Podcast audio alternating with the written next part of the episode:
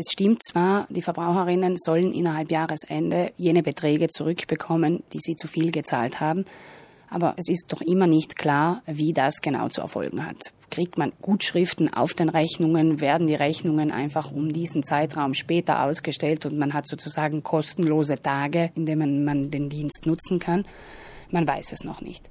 Wie beiläufig haben die Anbieter allerdings seit Beginn der ganzen Geschichte ihre Preise saftig erhöht.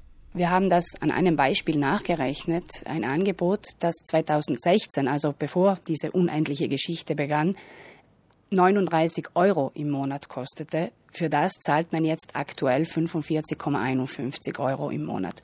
Das ist eine Teuerung von 16 Prozent in zwei Jahren. Und unserer Meinung nach ist da wirklich wenig Anlass, sich zu freuen, wenn man dann einen Zeitraum zurückerstattet bekommt. Hier hätte man auch von Aufsichtsbehörde und von Parlamentsseite her sicherlich mehr für die Verbraucher tun können. Die Telefonanbieter lassen sich jedenfalls nur ungern dreinreden, was ihre Preispolitik angeht.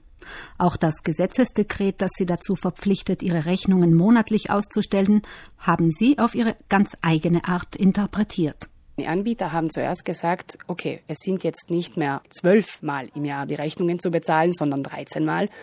Und als der Gesetzgeber dann gesagt hat, nein, die Verrechnung hat monatlich zu erfolgen, haben sie einfach diesen Betrag, der sich durch die 13 Raten ergab, durch 12 dividiert. Der Preis pro Monat ist damit praktisch von der ursprünglichen Zahlung um ungefähr 8,6 Prozent gestiegen.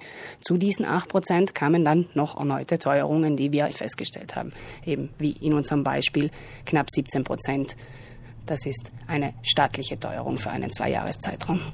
Verbraucherschützer wie Gunde Bauhofer können Telefonkunden im Augenblick nur eines raten. Wichtig ist es, die Telefonrechnungen im Auge zu behalten. Wir werden uns natürlich auch wieder melden, sobald wir genauer wissen, wie denn dieses Geld zurück auf die andere Seite des Tisches wandern soll. Also kontrollieren, ob die Rückerstattungen stattfinden und aufpassen, wenn man jetzt den Anbieter wechseln möchte.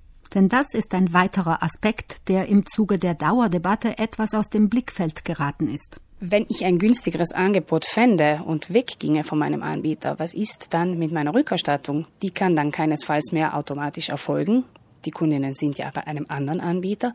Also was müssen diese dann tun? Müssen diese per Einschreiben die zu viel gezahlten Beträge zurückfordern mit allen entsprechenden Kosten? Müssen diese unter Umständen gar eine Schlichtung anstrengen? Man weiß es derzeit einfach noch nicht. Wenn Sie Rat brauchen im Hinblick auf Ihren Telefonanbieter, die Mitarbeiterinnen der Verbraucherzentrale haben ein offenes Ohr für Sie.